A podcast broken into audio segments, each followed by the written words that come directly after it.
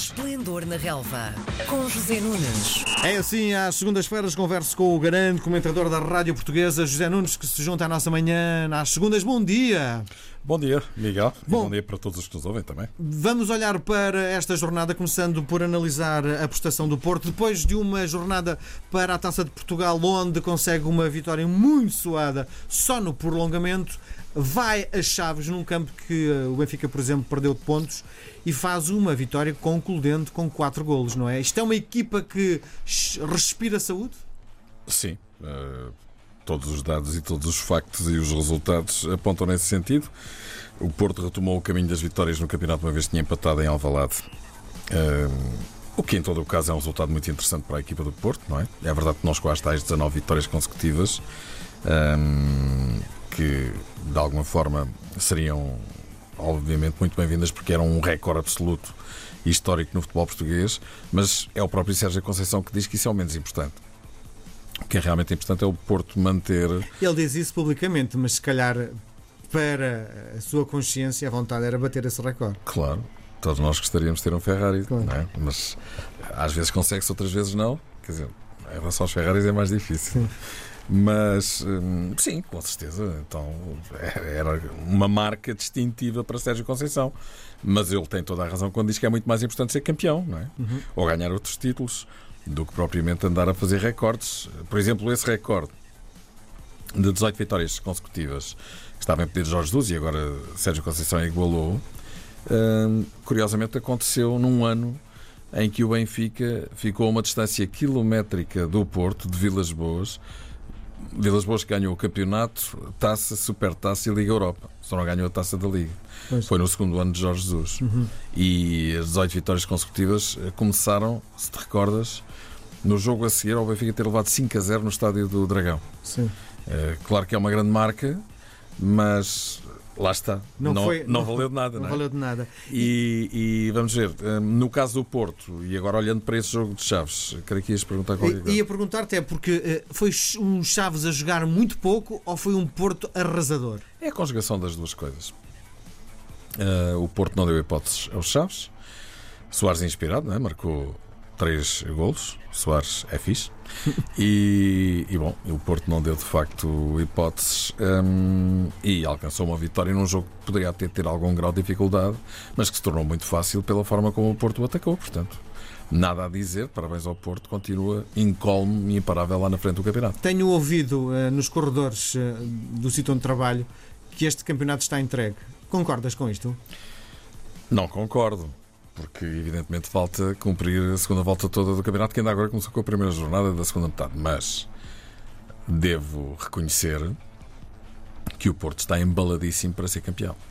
Porque os 5 pontos que tem de avanço sobre o Benfica, 6 sobre o Braga, que não descola, e já lá vamos ao Braga, e 8 sobre o Sporting, dão-lhe, obviamente, uma almofada muito interessante para abordar a segunda metade do campeonato, mais a mais quando o seu principal opositor, o Benfica, tem eh, uma segunda volta terrível. Por acaso começou bem, e também já lá vamos ao Guimarães Benfica, mas para além desse estádio, do Vitória de Guimarães, tem que ir também ao estádio do Braga, do Sporting e do Porto. Pois.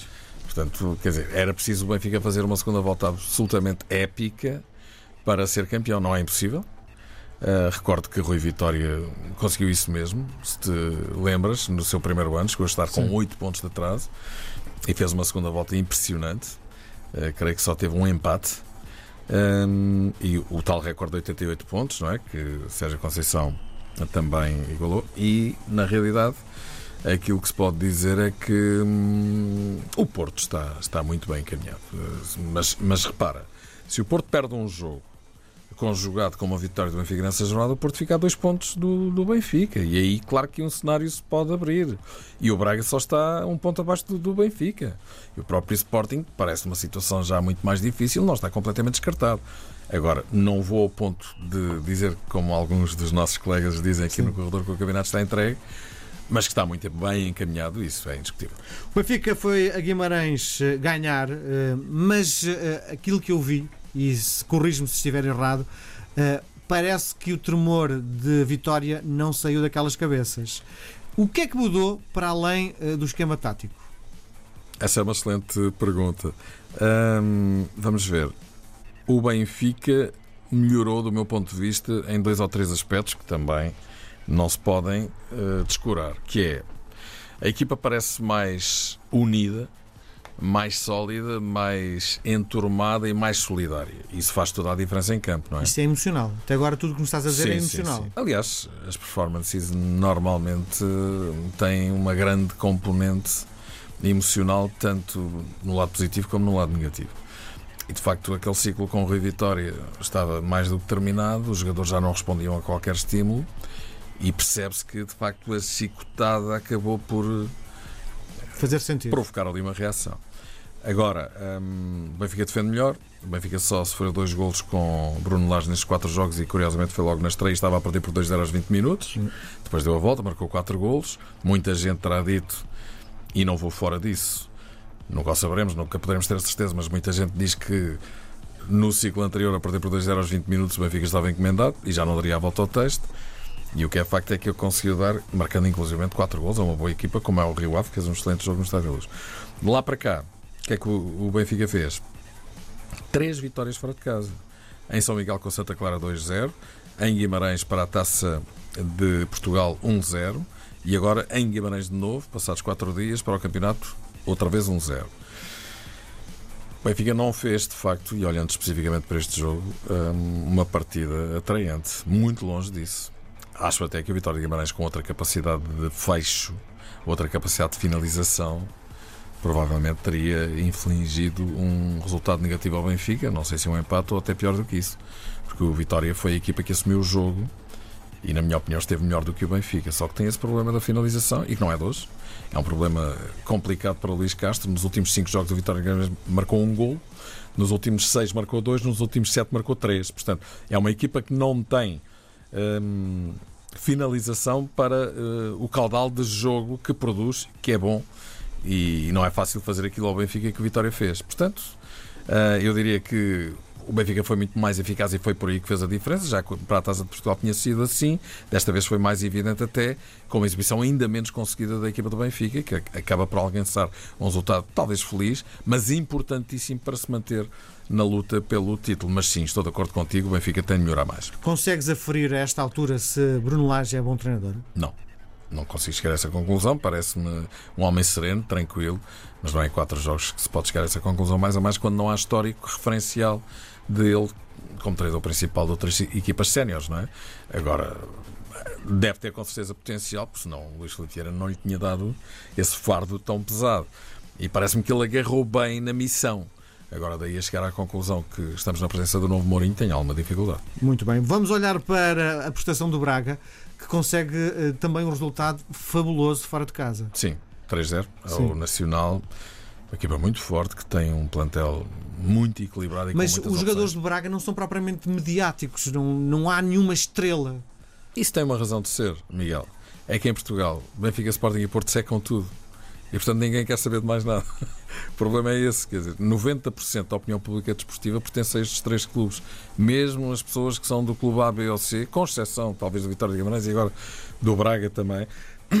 E com certeza, noutros clubes haverá uh, adeptos e sócios única e exclusivamente do clube local, mas muitas vezes nós vemos que eles se dividem em termos uh, emocionais é quando um dos grandes que eles gostam também visita esse aquilo, clube. Aquilo que estás a tentar dizer é que o Braga não tem estrelas porque os mídias não acompanham o Braga da mesma forma que acompanham as outras equipas, é isso? Sim, porque o Benfica, Sporting e Porto secam tudo à sua volta. Uhum. É óbvio que nós temos alguma responsabilidade nisso. Uh, estou a falar de jornalistas.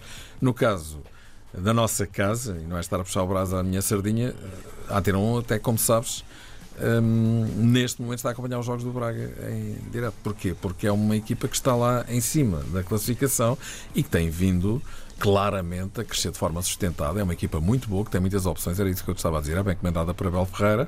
E repara, tendo em vista e em conta a presença na Taça da Liga, na qual o Braga vai ser anfitrião e parte para a competição com enorme uh, vontade de ganhar, ninguém tenha a mínima dúvida. Não sei se o vai conseguir, mas contem com o Braga para fazer desde já a vida negra ao Sporting na quarta-feira. Vamos ver como é que a equipa de Marcelo Casa vai responder.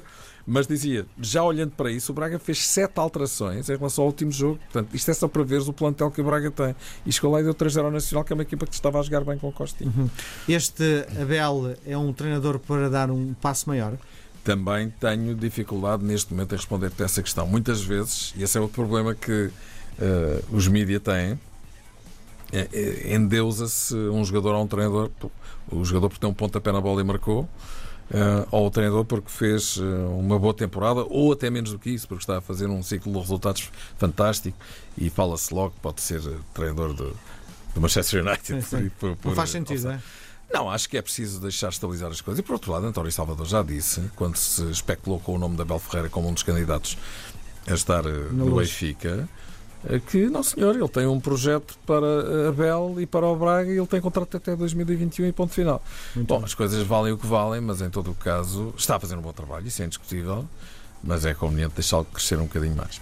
O Sporting eh, parecia que ia arrancar por uma goleada, mas acaba por ter muita dificuldade em ganhar este jogo. Sim. Exibição fraca do Sporting. Eh, devo dizer que já não tinha apreciado a exibição do Sporting em Alvalade no último jogo frente ao Porto.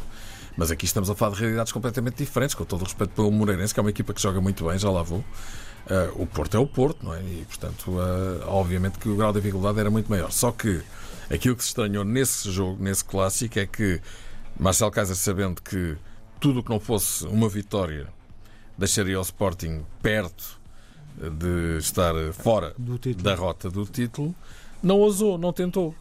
Tentou principalmente não perder o jogo.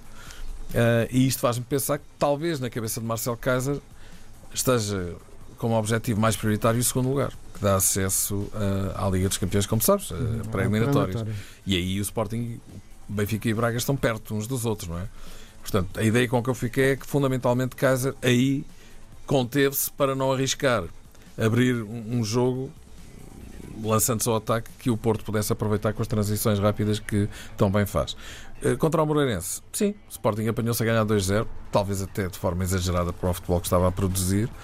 O Moreirense reagiu bem e, francamente, não achei que o Moreirense tivesse sido inferior ao Sporting. Mais uma vez ganhou eficácia e, e de facto, o, Sporting tem que melhorar bastante, porque, como tu disseste, a luz de Kaiser parece estar, eh, enfim, não diga apagar-se, não é isso que está em causa. Mas já não brilha tão intensamente como naquele ciclo de goleadas com que ele entrou. Cá está aquilo de que eu falava há pouco, muitas vezes endeusa-se ou mete-se lá embaixo no inferno um, um, treinador ou um jogador por razões diametralmente opostas. Olha, dou-te o exemplo de Alfa Semedo. Deu aquele pontapé que salvou o Benfica à frente ao AEK. Passou a ser uh, a última Coca-Cola do deserto. Agora nem convocado é porque Samaris está de volta, uh, de volta com, com Bruno Lage depois de ter sido expatriado com, com Rui Vitória. Rui Vitória. Mas uh, sim, não há dúvida. Tem que fazer rapidinho esta pergunta. Tem que melhorar. Kaiser é um bom treinador. É cedo para aferir isso. Olha, eu gosto da postura dele, gosto do discurso dele uhum. e gosto do futebol que ele advoga. Uhum. Percebe-se que tem sido avisado e chamado a atenção. Olha, não te estiques muito porque isto não é só para a frente, também tens que defender. E ele sabe isso, não é? Portanto, repara que na, na segunda parte com o Moreirense, o Sporting jogou de forma mais mais contida, justamente com medo de ser surpreendido. Finalmente, queria só dizer que vem a final, a Final Four da Taça da Liga, dois jogos espetaculares, estas meias finais, amanhã Benfica Porto, jogasse, não é? E depois Braga Sporting, e finalmente a final no sábado. E tudo isso falaremos na próxima segunda-feira. Sim, rapidinho, porque uh, já estamos com pouco tempo. Queria falar neste mercado de transferências, porque uh, os jornais veem uh, o mercado português muito aberto. O Éder Militão, que é provavelmente o melhor defesa central, e corrijo-me se eu estiver a dizer um disparate, que joga na Europa, vai-se embora. Sim, mas não agora. Eu creio que será só no. E é o melhor defesa central a jogar na Europa atualmente? Cá está mais uma situação que pode enfermar de algum exagero. Acho que é um jogador que tem um potencial impressionante, com 20 anos. Cuidado. Uh, pode vir a ser, mas. Uh, está longe disso ainda? Não sei se está longe. Sei que é um grande jogador. Sei que é dos melhores jogadores que estão no Campeonato Português e não tenho dúvida nenhuma em dizer. E é um jogador que aos 20 anos se percebe que, se tudo correr bem, vai ser um jogador fenomenal. Portanto, seguramente será um jogador com um potencial impressionante para chegar a essa, a essa qualificação que tu acabaste de, de dizer. Benfica Sim. contrata dois pontas de lança que vêm do Leixões, não é? Que jogadores são estes? Bom, no caso de Pedro Henrique, que é talvez o jogador mais mediático desta leva de jogadores, é um jogador que tem impressionado. Uh, na segunda liga, porque é de facto um jogador muito interessante. Mas uh, percebe-se que há diferença nas contratações ou no perfil de contratações do Porto Sporting e Benfica. O Benfica contrata sempre para o futuro, miúdos, apostando na formação e na sua valorização, assente enfim, na, na, grande estrutura da academia que tem neste momento e que tem feito com que o Benfica ganhasse muito dinheiro nos últimos anos e que coloca um número impressionante de jogadores nas seleções mais jovens, que era coisa que não se via há uma data de anos, não é? Sim. E até na seleção nacional, agora já Sim. se percebe. Houve muitos anos, te recordas, em que o Benfica nem metia nenhum jogador Verdade. na seleção principal. Uh, e isto tem a ver com, com um projeto que é muito bem visto e é muito bem feito e está a ser bem implementado. E o Benfica contrata desta forma. Já no caso do Sporting do Porto, é mais para o Jogar. presente, exatamente. Muito bem, nós voltamos a conversar na próxima segunda-feira. Combinado, Miguel. Grande abraço. Grande abraço. Às segundas-feiras, José Nunes comenta a jornada desportiva. Esplendor na Relva, às 10h20, na RDP Internacional.